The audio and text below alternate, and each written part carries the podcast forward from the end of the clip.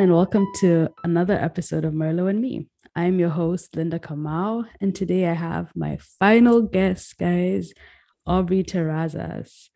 Hey, Aubrey, how are you? Hi, Linda. I'm great.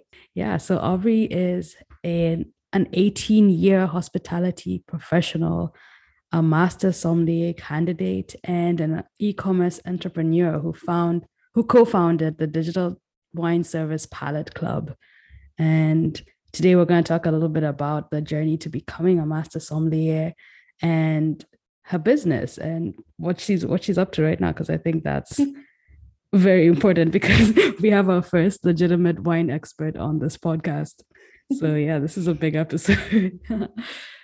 Uh, so in typical fashion, um, I would introduce the wine and then we would get started into the into the discussion. But since we have a wine expert, I thought, why don't you talk about it? Actually, let you choose it. I went to the store and picked out the one you wanted. So I want to hear everything you have to say about this wine. So go for it, Aubrey. Yeah. So for you, I selected a Vinho Verde, but it is a very special Vinho Verde. Um, so this is a Portuguese white, but it's coming from the north of the country. It's just on the Spanish border across the river, really from Rías Baixas in Spain.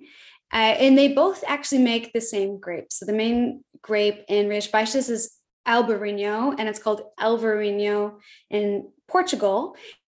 And oftentimes with Vinho Verde, you'll have a mix of different white varieties, but specifically this wine is from a subregion that's very close to Spain called um, Mon- Monção. um, no, yeah, but it's it's hard to say these words, isn't it? Like I I struggle every week with these like French words, Spanish words. So I yeah, you have to um, you have to know um, how to pronounce a lot of different languages to get into wine.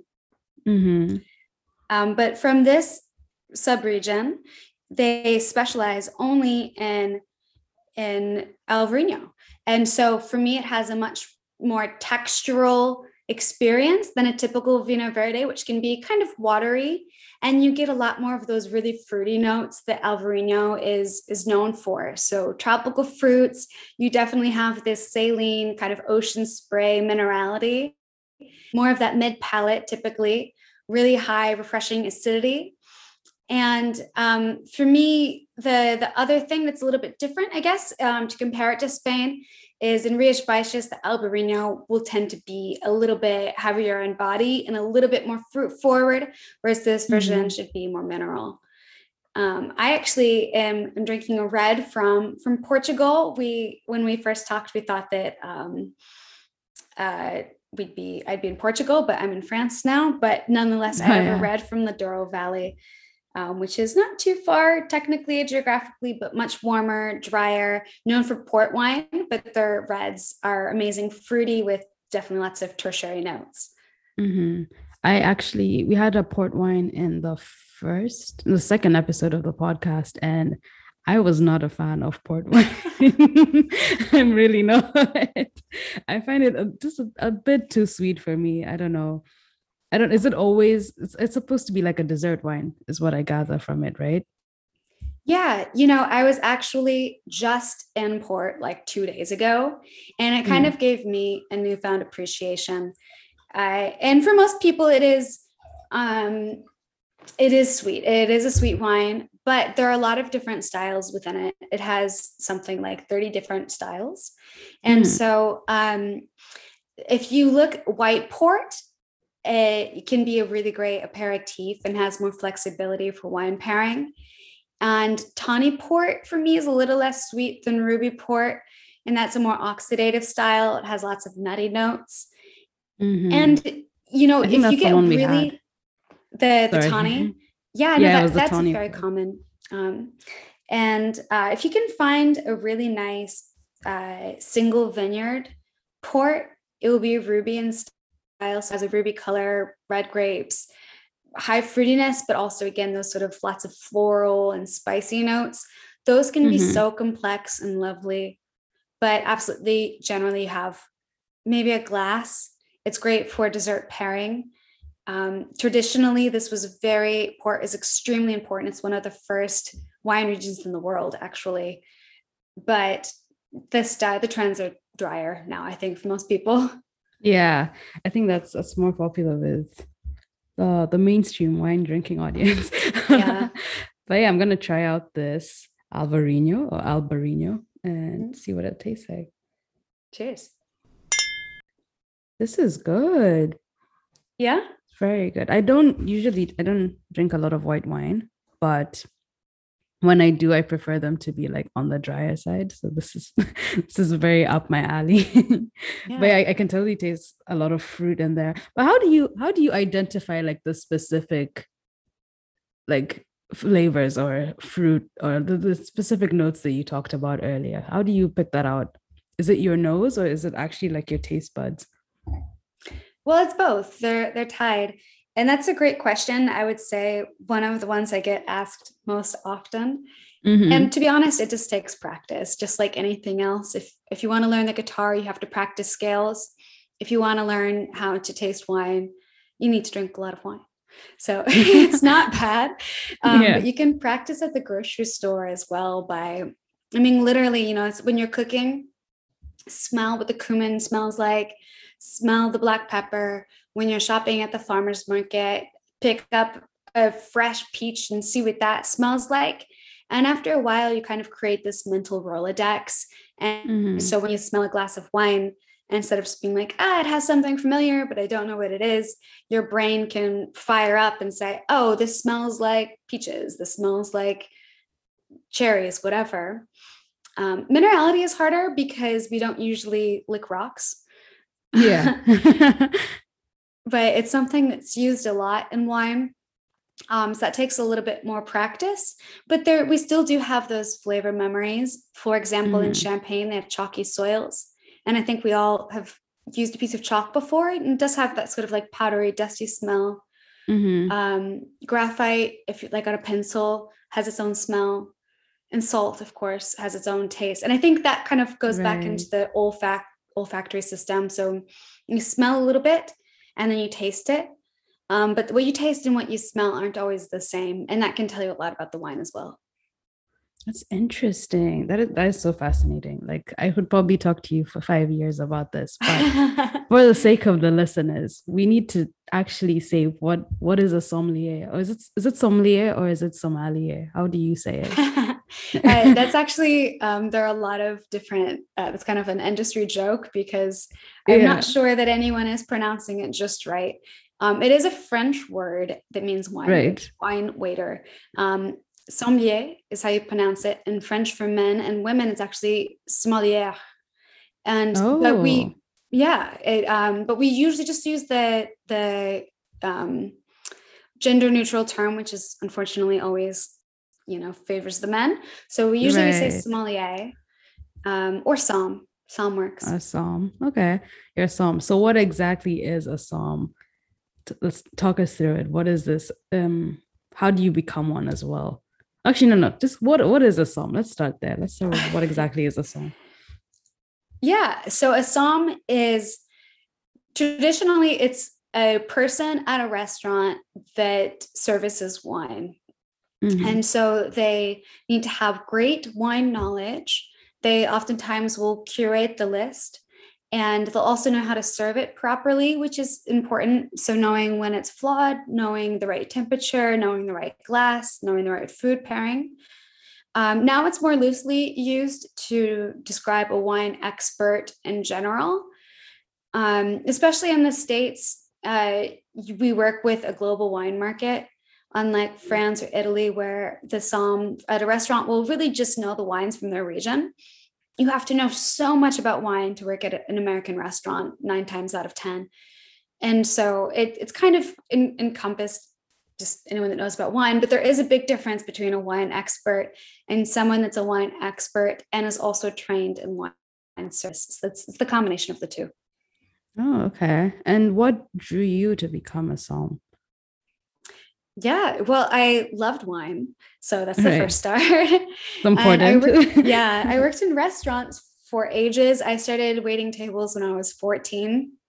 And so it was very natural for me to progress into fine dining even during uni like i was able to get really nice fine dining jobs where i was able to maybe make a bit more cash than a lot of my peers that were working at Starbucks or something. Not that there's mm-hmm. anything wrong with it, but it's just, you know, I I was able to develop my career from a young age.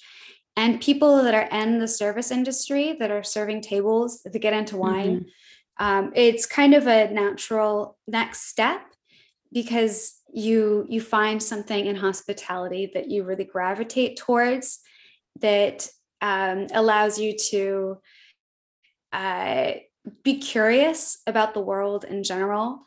Yeah. And you get to drink wine while you're waiting on tables. So it's great. Mm, seeming there's a lot of traveling involved. Yeah, well, it depends. Um, so I would say that a lot of somms do travel often because you just get to experience a wine region so much differently when you're there. You know, like I said, I was I was in the Douro Valley where they make port just a couple of days ago, and it gave me a fresh perspective, a better understanding on the wine, more appreciation. Mm-hmm. Um, on the flip side, if you're working at a restaurant, you don't really have great vacation days. And so right. it depends on how much they really let you travel. I, I haven't been working full time in restaurants for maybe five years now, so I've been able to travel quite a bit more. That's amazing. And you mentioned the training just a few seconds ago. Um, is this something that you have to start like in college, or is it like training that's like on the job? Are they actual courses?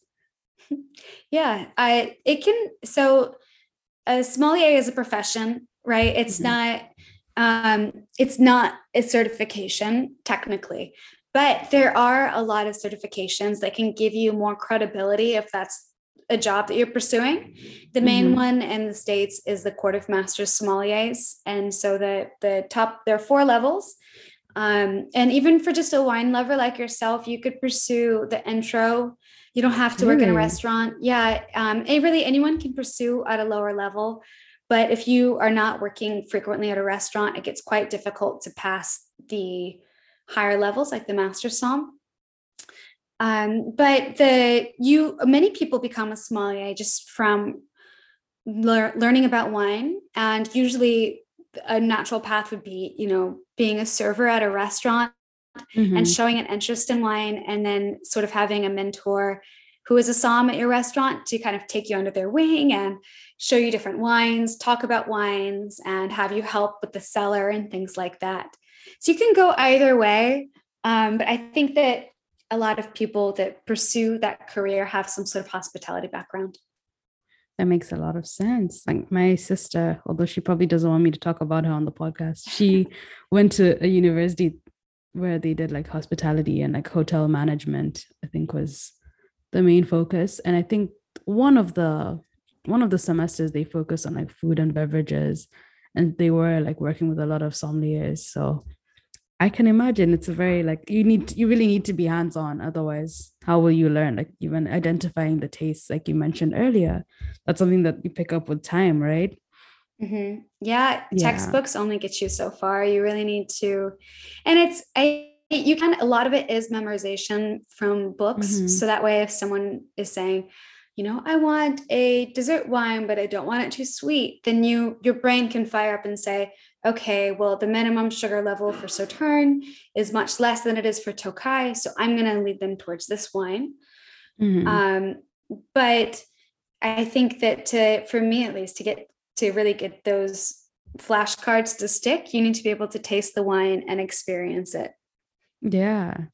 And like, I don't know, this is a weird question to ask, but like on average, like how many grape varieties have you tried?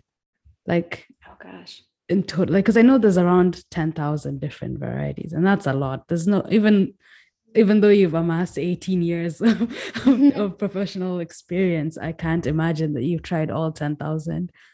But if you could guess, gosh, uh, well, I'm, I definitely haven't been doing a scorecard, but I mean, hundreds and hundreds because I, have tried wines from all over the world, from Croatia, from Greece, Portugal, mm-hmm. Italy. And a lot of those varieties come from countries like that that have indigenous varieties you don't really see outside of the country. Right. So, for example, you know, Alvarinho is is you do see it maybe in California. It's kind of trendy, but really it's just grown in that region of the world. I'm drinking mm-hmm. a Touriga Nacional. Primarily, it's a blend. It already has four different grapes in my wine that are pretty much just produced in um, in uh, Portugal. Wow. So yeah, I, I, you just guess something in the hundreds, not even in the thousands scale. Maybe in the thousands. I don't. You know, it's really hard to say because I think that that number the 10,000 also could include different clones. So, for example, right. Pinot Noir has a lot of different clones to it.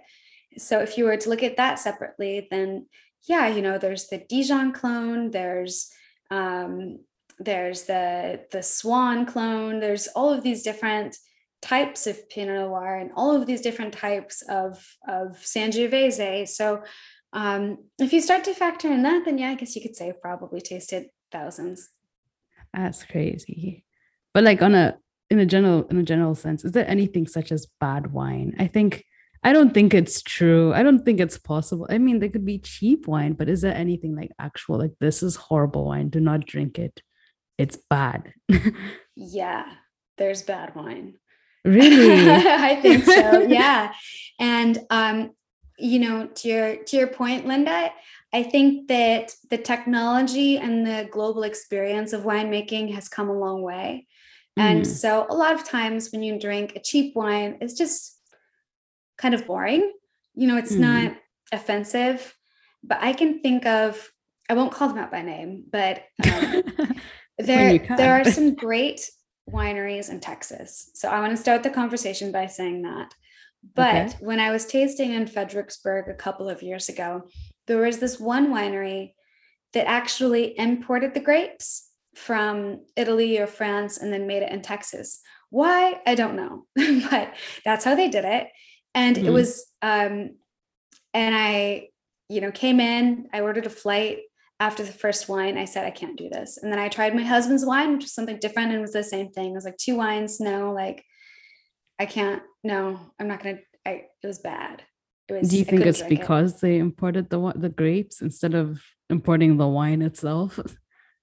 Yeah, uh, that that does make a big factor, and that's something that I think mm-hmm. a lot of wine drinkers don't realize is that a lot of times those cheap labels, or mm-hmm. um, there are a lot of wine clubs, for example, such and I will call it out this time, such as Winc, um, that imports the grapes and because of the three tiered distribution system in the States, it's very tricky to ship wine to different states.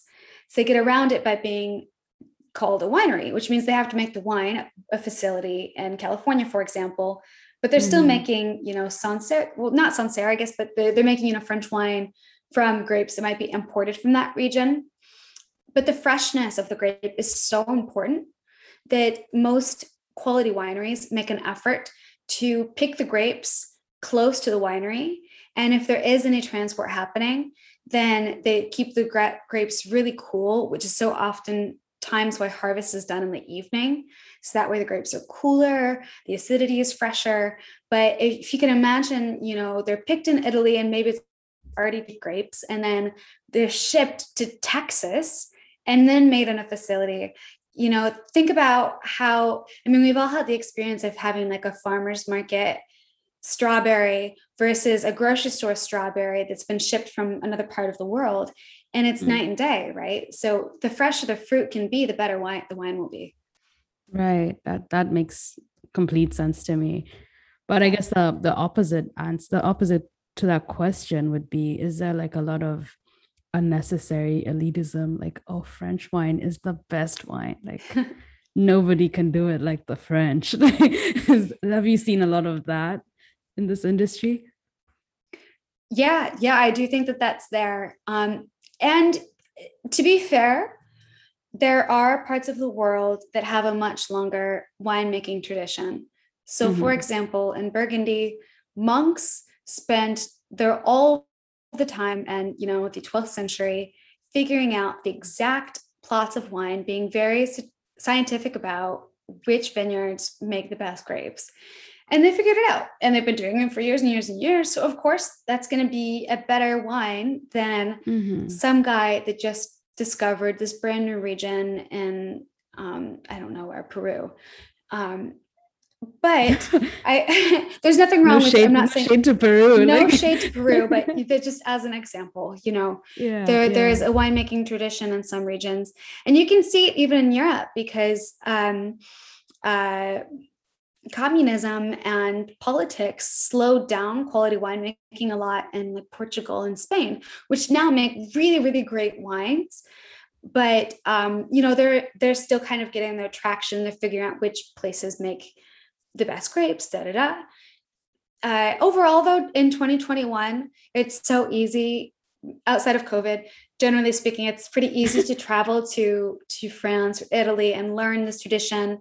Just as now French winemakers might go to Australia or California and borrow their traditions, and so we're starting to see a lot more blend of experience and of style and of tradition. And you know, we're in the age of the internet, so people can communicate and share ideas a lot more easily. Uh, Mhm. and we have technology to to measure quality of grapes as well. So it's you can I think nowadays find really really great wine from anywhere in the world. So it's important to be open minded because you can be surprised. I love that. That's that's a good answer. Um, would you say that the wine industry is competitive? And I mean, in the sense of like the the producers, because there's so many, there's so many brands, so many like wineries coming up every year, and like I don't even think it's possible to list them all down. Do you think it's like too competitive for somebody to start now? Like, hey, I want to open a winery my California grapes? Like, is it possible or is it just like this too much now? It's possible, but there is a joke in the wine industry that the only Uh-huh. way to be a millionaire by making wine is to start as a billionaire. it's true. It's uh, that's actually probably very true. Yeah.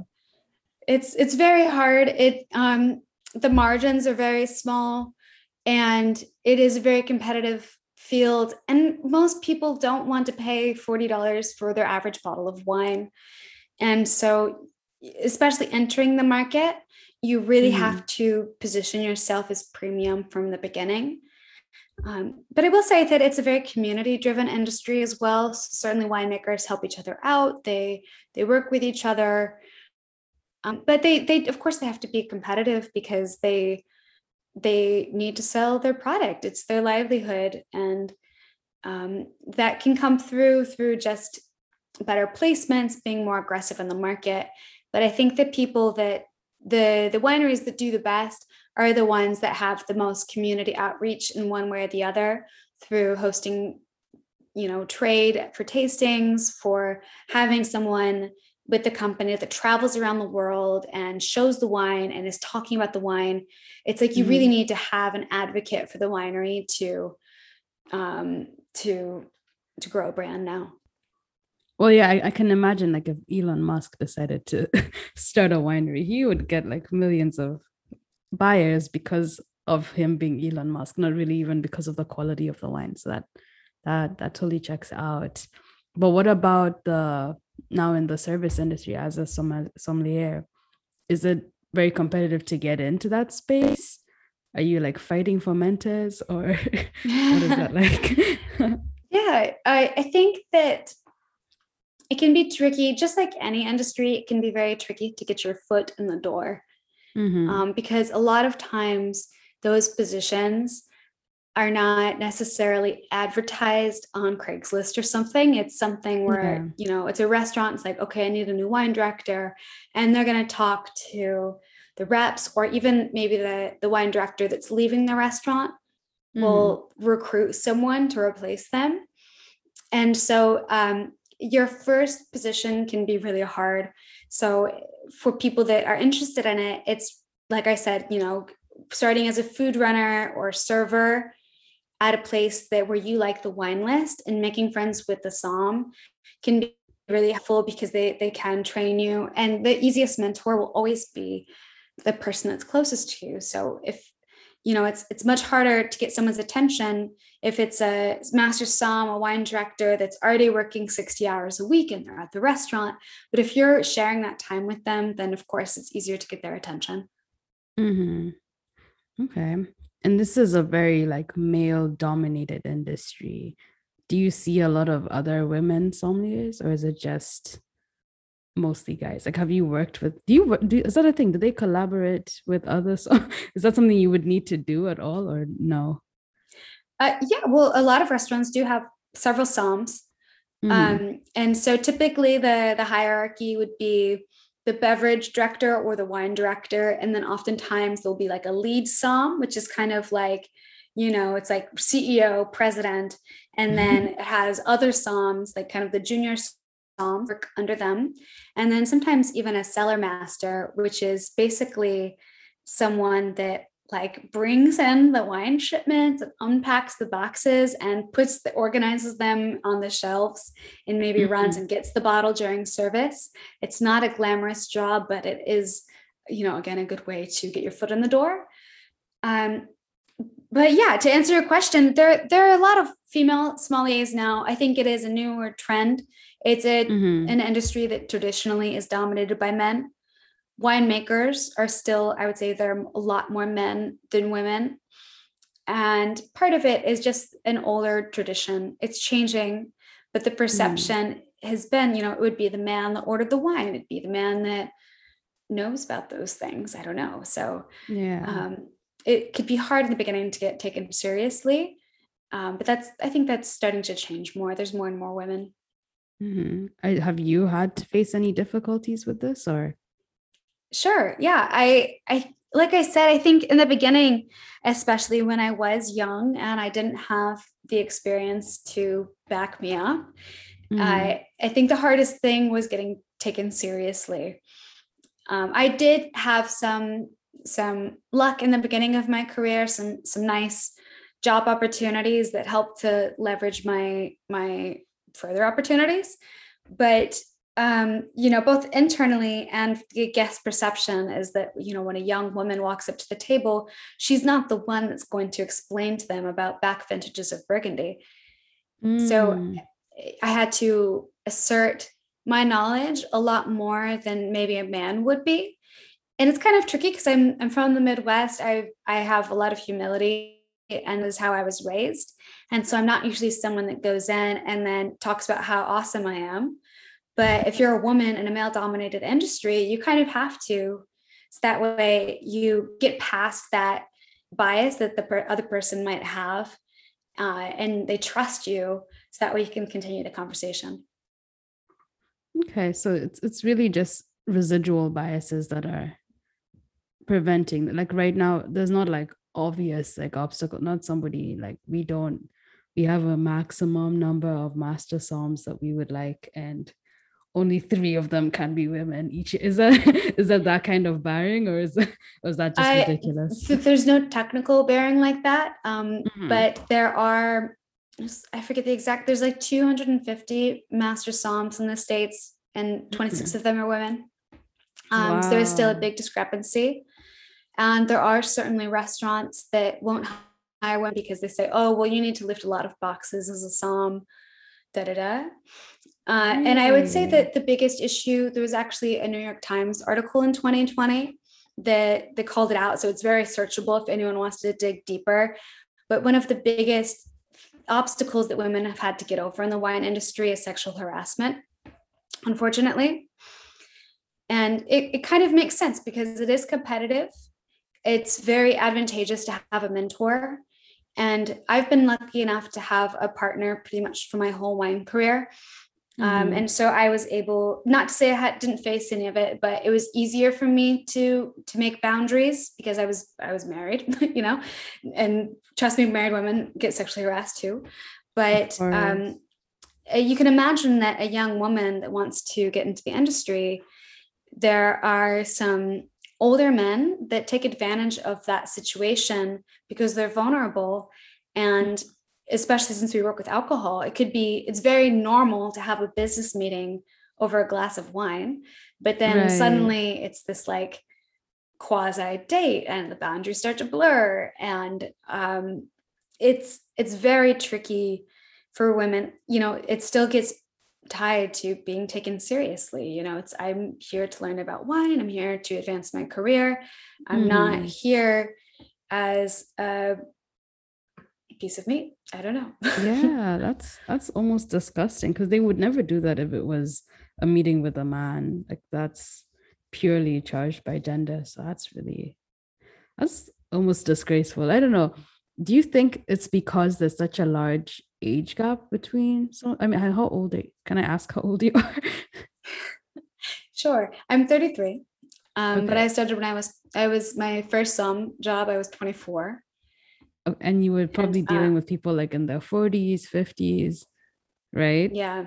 So yeah, do you think it's because of that large age gap that there's that lack of respect and um obvious like explicit sexism in the industry? Like had there because I'm guessing in the past there weren't that many women sommeliers. So these older, like more advanced master sommeliers are mostly men. Like the like the 26 you mm-hmm. said are probably like younger, maybe around your age now? Uh, no, there, um, it's there's definitely a mix of of the females in terms of age. Um, mm-hmm. I think the age could definitely play a part of it, but it's yeah. not the sole factor because there are other men our age that, um, you know, myself and my peers, I mean, that mm-hmm. that didn't face issues like that. You know, mm-hmm. for a young man that's entering a professional career, he can be seen as um I don't know, like a, a, a, prodigy or something, you know, like it's it's almost yeah. exciting when men are young and ambitious. Whereas women, you know, again, just really have to prove themselves a lot more to be taken seriously. One, because they're women, and two, because they're young. Yeah. Um, and there are certainly men that that uh, you know, push those boundaries that were at the same age group too. So it's it's not just age, but I think that was just another piece of the puzzle that many of us had to get over. Mm-hmm. I can imagine. My next question was like, how what how sustainable is being a somm? Like once you've become a master somm, like what what what's next for that for that position? Like you're at the top of the wine world. Yeah. What are you doing after that? Are you opening a restaurant? Are you opening a bar or something? Yeah, I think everybody's professional journey is their own. Mm-hmm. Um, but what I can say is working in restaurants after doing it for 18 years is it's not sustainable.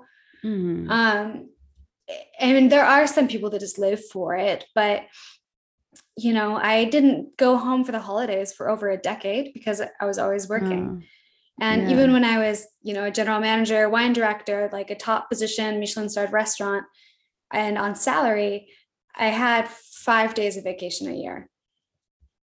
Five. Five. And you were were you working in the US or were you working out of the US? That was in San Francisco. Oh, okay, okay, okay. Yeah. Five, that's very little. That's, that's quite Yeah, what do you do with that? You know, that's not even a weekend in Tahoe. Go yeah. I mean, you don't get holidays off. Even, some, yeah, that's, that's what I was gonna ask. you don't get the holidays off, do you? Because that's no. the most popular time, right? Right. So it's not like, oh, you get two weeks, but you also get Memorial Day off and Christmas Eve off. It's like, no, like if the restaurant mm. is opening, you're there. Um, so working at a bigger group can be helpful because then there's more people on the team to fill in if you want some time off to travel. And that's kind of what I was saying is that, you know, some somms get more opportunities to travel if they have a bigger team that can support them when they're not on the floor but in mm. general it's a very it's very tough if you're literally like working service.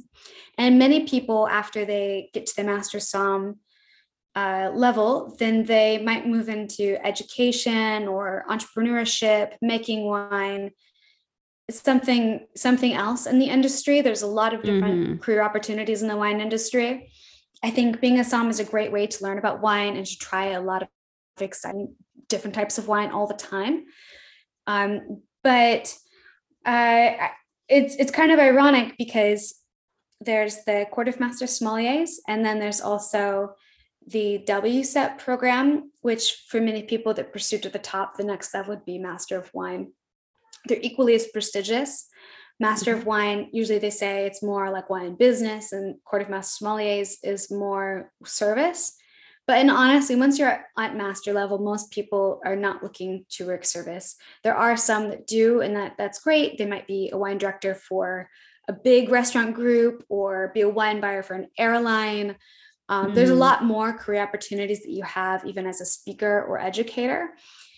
Uh, but nine times out of 10, they are not planning to stay in a restaurant forever. Mm-hmm.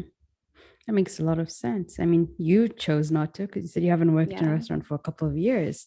And that brings me to my next thing. I wanted to talk about the Palette Club for a little bit because yeah. that was, that's your baby. You co-founded this with, and what what inspired you to start this wine club sort of service that you've got going?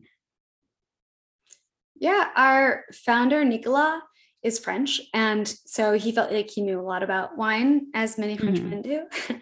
but he, he, and he does. I don't, I don't mean to discredit that at all. But um, he moved to the states about five years ago, and was very frustrated because it's very confusing as a consumer. There are hundreds of thousands of labels in the world. Even at a wine shop, there are hundreds of labels if you go to buy wine online, it's very confusing to know what you're going to like and to mm-hmm. spend money on it.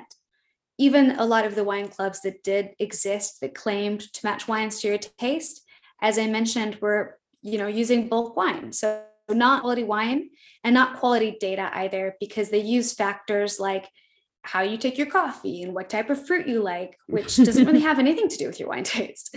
Exactly. Um, and so what, I, what is your what is your science behind this then?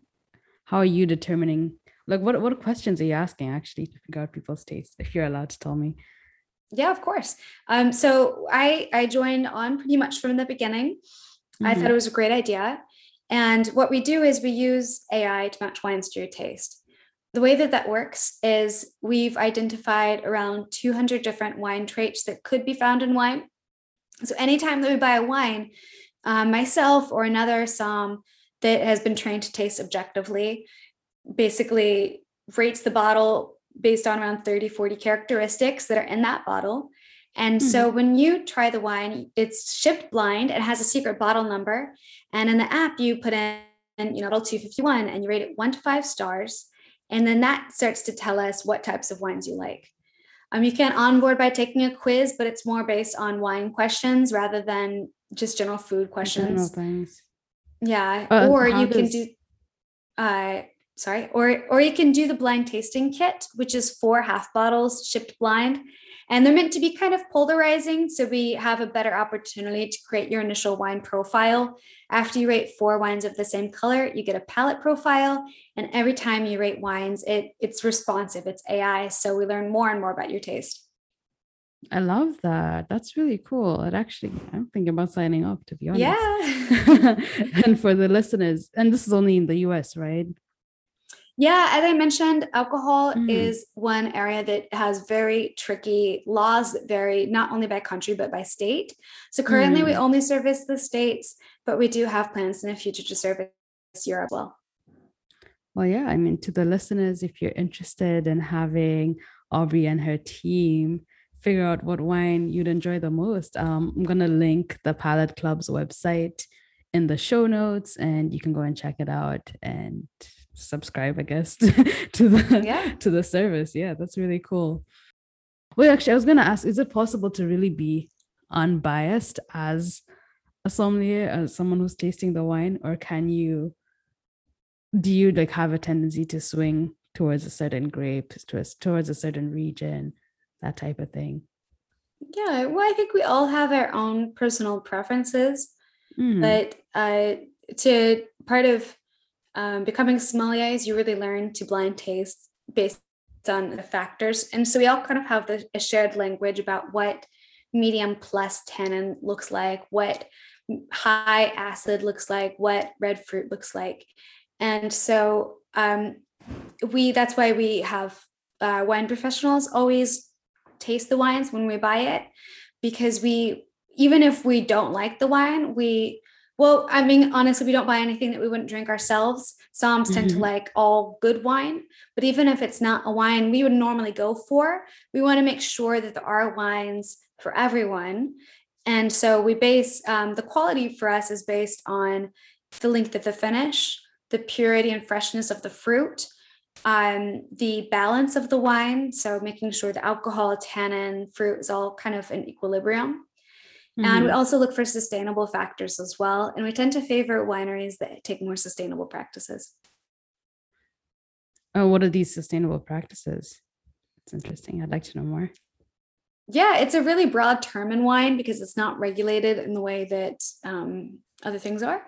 Um, in the States, uh, it can only be organic if it has extremely low sulfite levels that are almost impossible to reach, even through natural fermentation. So mm-hmm. oftentimes you'll see made with organic grapes on a label. Um, but there are other things too. Um, you know, how much water they use in the winery, if they choose to spray or not, if they're doing regenerate, regenerative farming to take care of the land and the soil, because it is a, a monoculture, um, which can be very tiring on earth. And mm-hmm. so it's mm-hmm. important that you have some sort of you know, like natural insects, um, introducing natural predators that will eat the bad stuff, that eats the wine there's a lot of different practices they could do. And since it's not heavily regulated, we make sure that we kind of dig into the story of the winery so we understand mm. it. So even if it doesn't say sustainable on the label, we've identified that wine to have sustainable practices. Okay. So you must have like very good relationships with your providers then. Yeah. Yeah. I would say that it's a mix of us going directly to the wineries, um, or we work closely with distributors that have those close relationships and can uh, be an advocate and be able to dig a little bit deeper into those winemaker stories. Mm, okay. Well, Aubrey, we're getting towards the end, and I usually like to ask my guest a couple of alcohol related questions, but today I guess there'll be wine related questions since you are a wine expert. So, do you have a favorite wine, and which one is it? yeah, like I said, I, I tend to like all wines. It depends on the the season, the meal, the person I'm with. Um, but I am always a big lover of champagne. Oh, it's a nice answer. Um, okay. And do you have a least favorite or something you never want to drink again? That wine from Texas that I mentioned. okay. okay. And the last one is you can either choose to tell me the story of your first sip of wine and which one it was, or the story of your worst sip. I mean, you already kind of told me about the Texas one. So I'd say maybe the first one would be would be a better story. Yeah. Well, my first one was also really terrible wine. Um, I was drinking before I was 21. Um, maybe not a big surprise to listeners, but um, I so I think I had my first sip of wine when I was like 14, and it was Boone's Farm, which is not maybe as well known now, but it's like this really, it's more kind of like a wine cooler, and it was blue wine. It was like blue raspberry wine or something like that. I think what? maybe my, my mom for like three dollars or something. Uh, so it was I don't remember it super well, but funny enough, blue wine is trendy again. And I had a blue wine recently, but I just, I, no offense to anyone that likes it. Maybe it was the one I had, but it, to me, it tasted like Kool Aid. And I just don't want that in a glass of wine. What makes it blue? Is it the grape or is it like food coloring? Like what's what's turning uh, not quite food coloring. They use I gosh, I need to dig into this. I um I think it's like something they use some sort of I think it's something to do with butterflies. I what? I, am sorry, I don't have a better answer. I wish that I was more prepared for that question. I need to look into it to and I'll post about it on my Instagram or something. Wow, blue. I mean, I've heard of orange wine salsa. I'm very fascinated by blue wine. That would be a fun one for the podcast, maybe in the second season. But yeah. yeah. All right. Thanks, Aubrey, for coming on and sharing this drink with me. It's really great hearing what it takes to become a master somm. And I wish you all the best with your with your final test. Do you know when that's going to be? Uh, yeah, well, so they host it usually once a year for the theory, and then if you pass the theory, then you go on to service and tasting. I've sat for the theory twice, and that's not uncommon. A lot of people will never pass. Um, I chose to not sit this year because between like COVID and moving to France last year or in mm-hmm. 2019, but it was at the end of the year. And entrepreneurship. It was just a little bit too much. Um, and so I, I, was kind of taking a slower pace. Um, but I might sit again next summer. And then if I pass theory, then I'll have tasting and service in the fall. Well, that's amazing. And I wish you all the best. I'm sure you're going to kill it. but, Thank yeah. you. I appreciate it. Yeah, and thanks for being here for our final episode. It's amazing. I, I, didn't when I started this podcast, I really didn't think I would get to the point where I would have an actual sommelier on it. well, not this soon, anyways. But yeah, I'm really glad that we had you on and you got to share your wisdom and all your knowledge with us. I'm sure everyone's taking notes right now. uh, yeah, and hopefully I can have you again in a future episode if you're down to do that again. That would be really cool. So, yeah, thanks for coming on. Thank you, listeners, for staying around for this, for, for however many episodes I've had so far. And I hope to come back in the future with a second season. So, yeah, don't forget to share this with all the wine lovers in your life. And we'll see you when we see you. For more information, of course, you can follow us on Instagram. There'll be all the stuff in the notes. So, yeah, bye, guys. Bye.